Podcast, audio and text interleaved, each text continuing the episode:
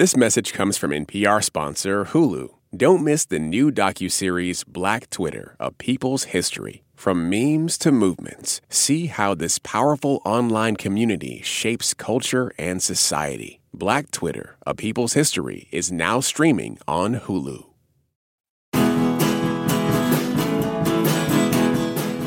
Hey, I'm Aisha Harris. Now, a few weeks ago, you might have heard our pal and Culture Desk reporter Andrew Limbong talking about the film Babylon here on Pop Culture Happy Hour. Well, Andrew wasn't only seeing the movie for our show, he was pulling double duty, also working on an episode of Life Kit, NPR's how-to advice show to help people navigate life. The show offers non-judgmental tips to help people with being human. And in this episode, Andrew gets advice on how to be a better movie watcher, how to pick a film, get outside of your comfort zone, and deepen your enjoyment of a movie. So here's Andrew. I used to be a certain kind of teenager, that slightly annoying kind who would ditch class in high school and take the money I'd saved and would usually spend on Magic the Gathering cards in my younger years and instead use it to buy tickets at the Angelica Theater in Manhattan to see some foreign movie or the latest in indie art house. Like I said, kind of annoying, but I miss that person sometimes. Lately, I've just been passively watching the latest Marvel thing or stuff I gotta watch for work. But I've been really interested in going back to high school me and being intentional about broadening my movie-watching habits. So I hit up my colleague, Bob Mondello. I'm Bob Mondello. I'm the movie critic for All Things Considered. Needless to say, he watches a lot of movies. I see about 300 movies a year. Today alone, he's on his third movie. Of those, I review maybe 50 or 55. Those are the ones that, for one reason or another, strike me as worth talking about. Not necessarily because they're great, but because they have some aspect of them that's really interesting. We're at an AMC in Washington, D.C. to see a screening of Babylon, the Damien Chazelle movie about 1920s Hollywood.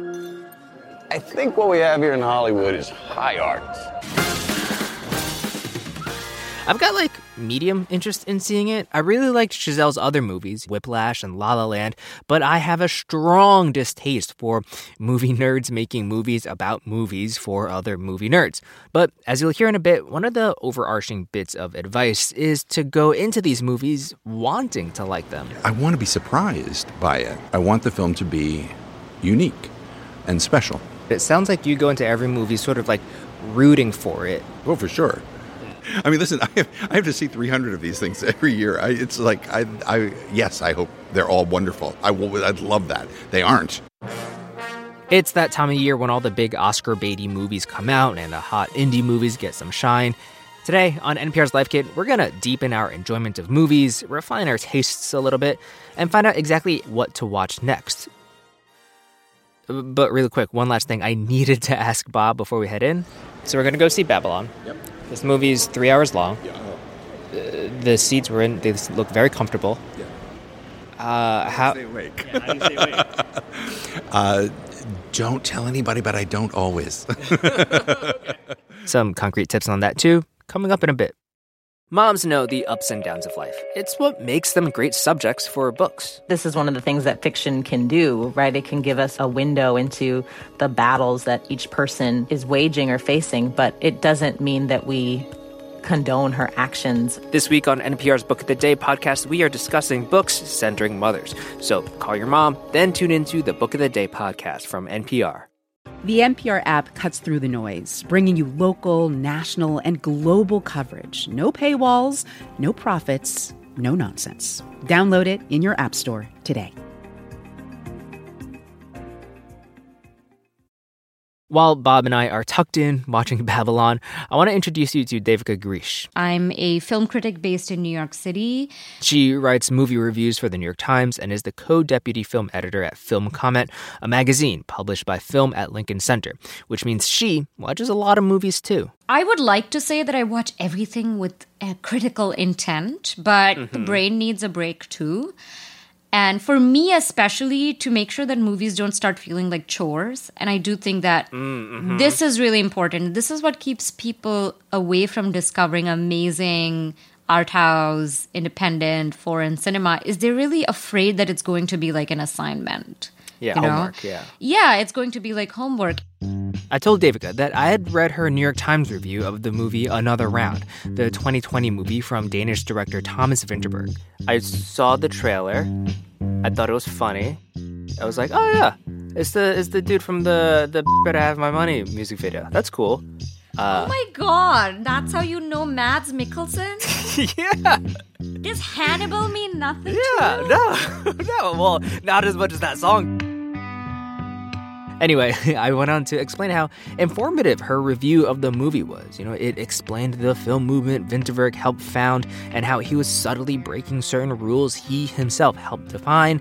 And I'm not going to lie, reading that review made me feel slightly insecure about how I was only watching it just because I recognized the actor from somewhere, which I know is silly. I feel like you got so much out of that movie more than I was like, oh, yeah, that was a funny movie about guys drinking a lot.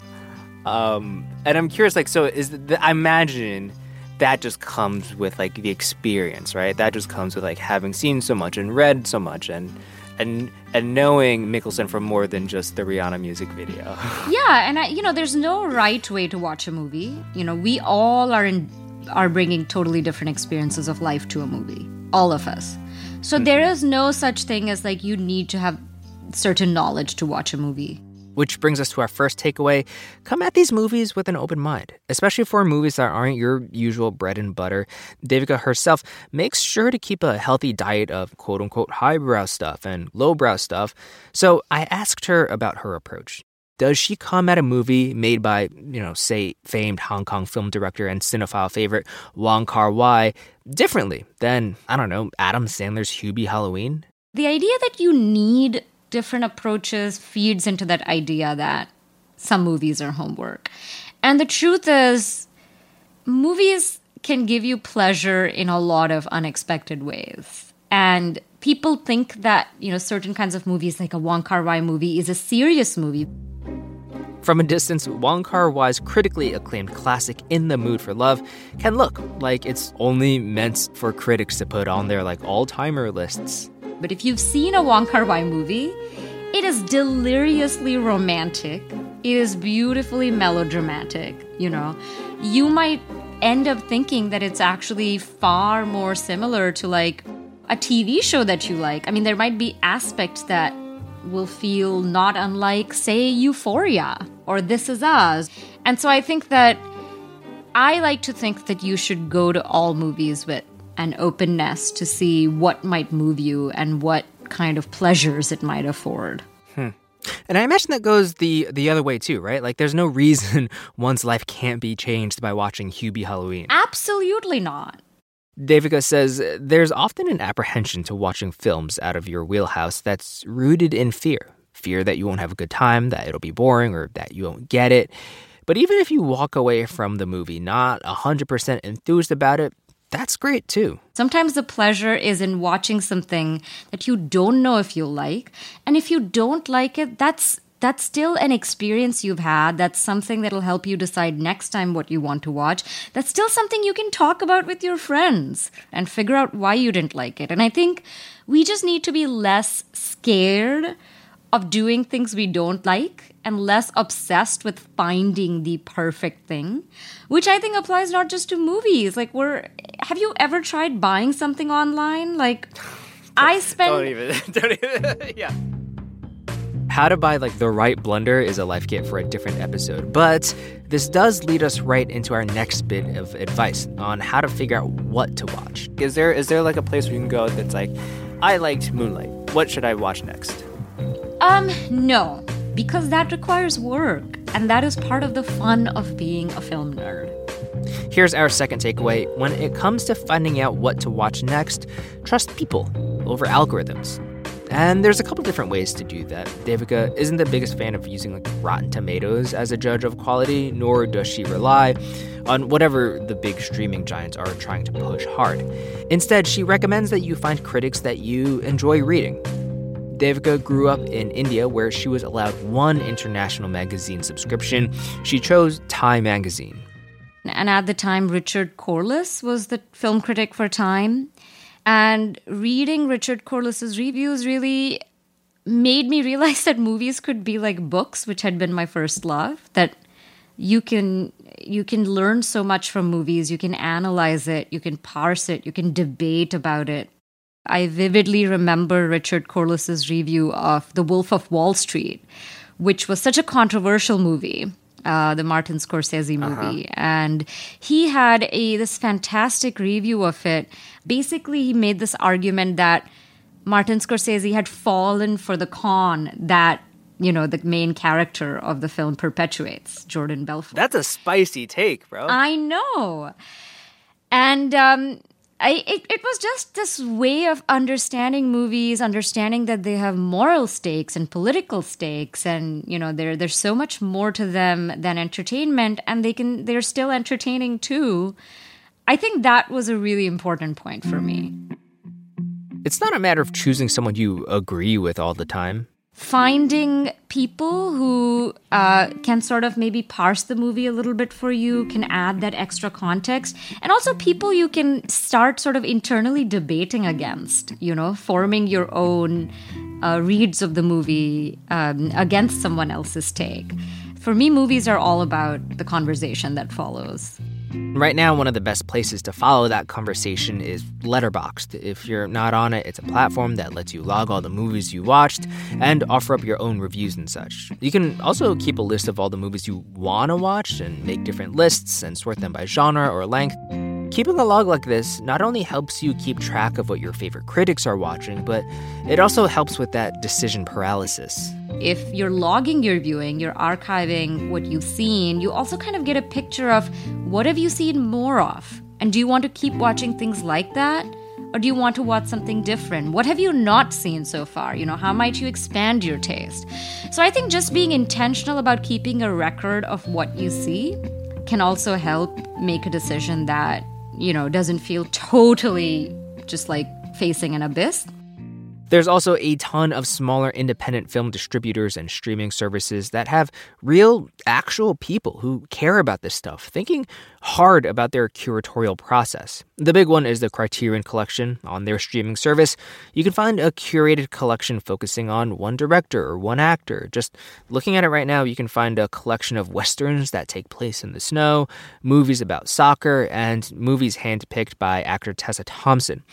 Also, the company Kino Lorber just uploaded a bunch of classic movies straight onto YouTube. There's also the streaming service Kanopy, which you may be able to access with just your library card, which are all great options for home viewing.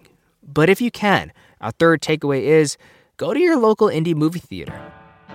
Not only does it help filter out the tons and tons of movies available to you, there are usually geographic and timing restrictions on choices, and I find that very calming sometimes. Like, I love sort of looking at the local listings and thinking, okay, so I get out of work at this time, I have 2 hours to spare, I want to watch a movie with this friend who's free at this time.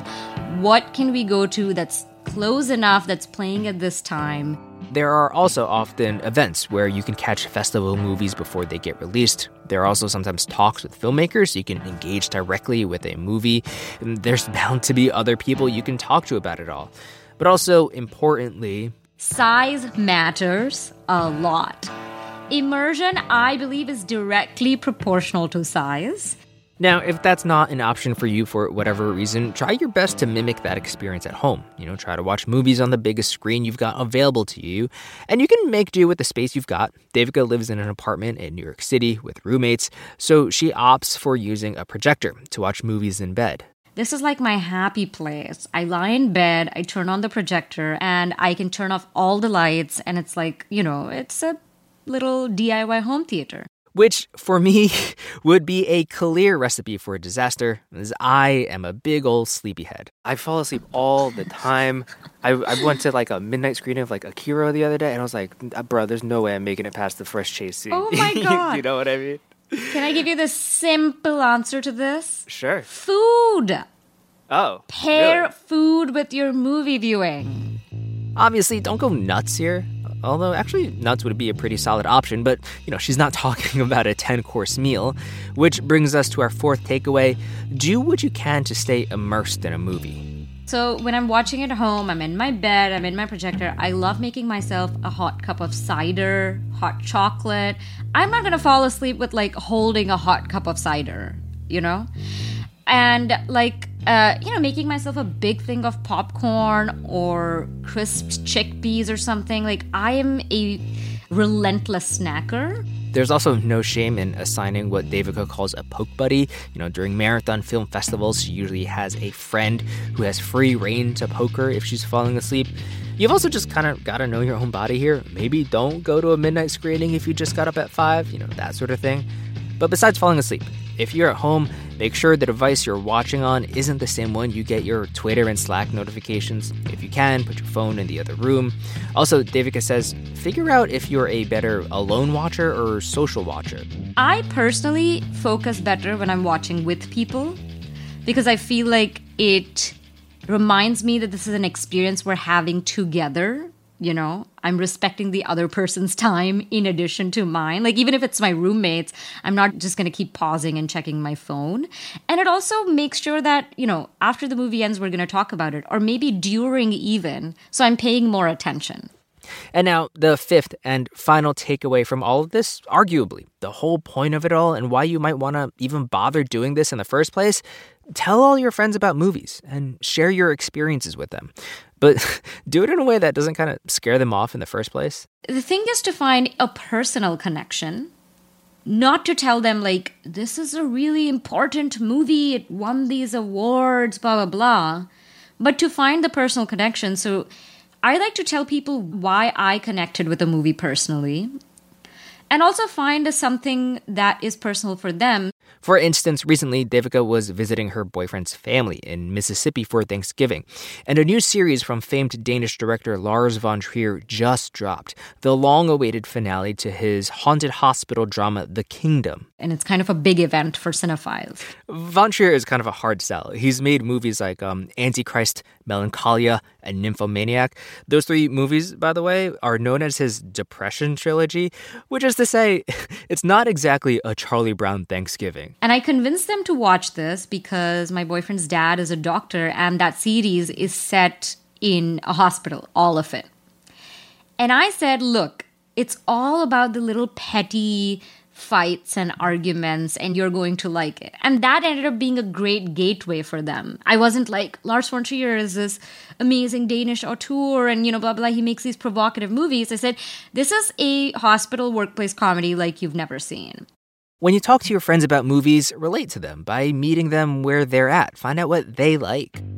For instance, when I told Devika one of my all-timers was Clueless, she recommended a Bollywood movie called Band Baja Barat. It is about these two young, just fresh out of college people in New Delhi who team up to start a wedding planning agency. You can probably figure out what happens from there. It's just a very clever, well-written, funny movie. It'll give you that kick that something like Clueless gives, which is that on one level, it feels really frothy, but actually, if you listen to the writing of Clueless, it's so sharp, and it has, like, undercurrents of social critique in it. I also told her I'm a big fan of There Will Be Blood and Mean Girls. I would also recommend the films of Christian Petzold, who is one of my favorite living filmmakers. He makes these gorgeous movies that are actually very inspired by classic Hollywood and by Hitchcock, but are very modern feeling, are like modern thrillers that have bits of fantasy in them. Which brings us back to that idea of trusting people over algorithms. There's no way that an algorithm is going to take in Mean Girls and give you Christian Petzold. Trust me. Yeah. Back in D.C., I'm outside the theater with NPR film critic Bob Mondello. It's 3 hours later, and we just got out of watching Babylon. What's going on in the stew?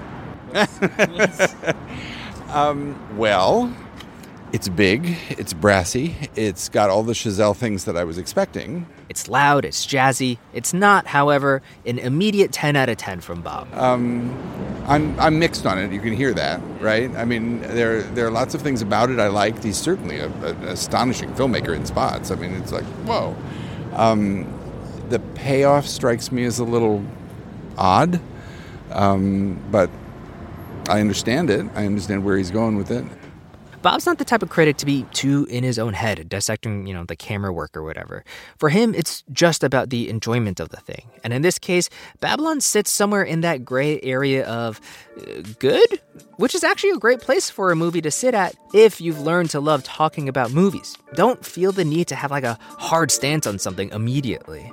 The amount of joy or disappointment you take out of something is there in the event. And if you're lucky, it's a lot of fun. And if you're with the right people and you're having a good time otherwise, and you can go out for drinks afterwards and smile about it, three cheers and hallelujah. So to recap, takeaway one, come at these movies with an open mind. Be open to watching new and different movies and root for them to win you over. Number two, trust people over computers. Follow critics, find fellow fans you can argue with, find out who the filmmakers you're fans of are fans of. And if you're interested in checking out Letterboxd, we put together a list of all the movies mentioned in this episode. You can find that at our website. Takeaway three, head to your local indie movie theater. If you're lucky enough to live near one, chances are they have a whole host of interesting programming available. And takeaway number four, immerse yourself in a movie. Put your phone away. Watch it on the biggest screen possible. Eat some snacks if you're prone to falling asleep. Finally, share your excitement about films, even if you're on the fence about how you feel about it. For more Life Kit, check out our other episodes. I hosted one all about how to recover from a breakup and one about poetry. You can find those at npr.org/lifekit. And if you love Life Kit and want more, subscribe to our newsletter at npr.org/lifekitnewsletter. Also, have you signed up for Life Kit Plus yet? Becoming a subscriber to Life Kit Plus means you're supporting the work we do here at NPR. Subscribers also get to listen to the show without any sponsor breaks. To find out more, head over to plus.npr.org/lifekit. And to everyone who's already subscribed, thanks. This episode of Life Kit was produced by Sylvie Douglas. Mario Segura is our host. Our visuals editor is Beck Harlan. Our digital editor is Malika Garib. Megan Kane is the supervising editor. Beth Donovan is the executive producer. Our intern is Jamal Michelle. Our production team also includes Andy Tagle, Audrey Wynn, and Claire Marie Schneider. Julia Carney is our podcast coordinator. Engineering support comes from Kwesi Lee, Andy Huther, and Josephine Neonai. Special thanks to Ryan Mulhern. I'm Andrew Limbong. Thanks for listening.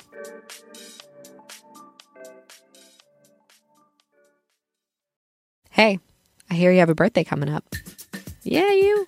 If you're listening to this, that means you have a birthday coming up eventually. And here at Life Kit, we want it to be a special one. Magic can happen, and good luck can happen, and serendipity can happen if we're open to it. How to have a good birthday, even if you're not a birthday person. That's on the Life Kit podcast from NPR. These days, news comes at you fast. But the truth? Getting there takes time. There's something that hasn't been disclosed yet. Embedded is a podcast that takes the time to look beyond the headlines. How did this happen? How did we get here? With original documentary storytelling. Listen to NPR's Embedded wherever you get your podcasts. Jasmine Morris here from the StoryCorps podcast. Our latest season is called My Way. Stories of people who found a rhythm all their own and marched to it throughout their lives. Consequences and other people's opinions be damned. You won't believe the courage and audacity in these stories. Hear them on the StoryCorps podcast from NPR.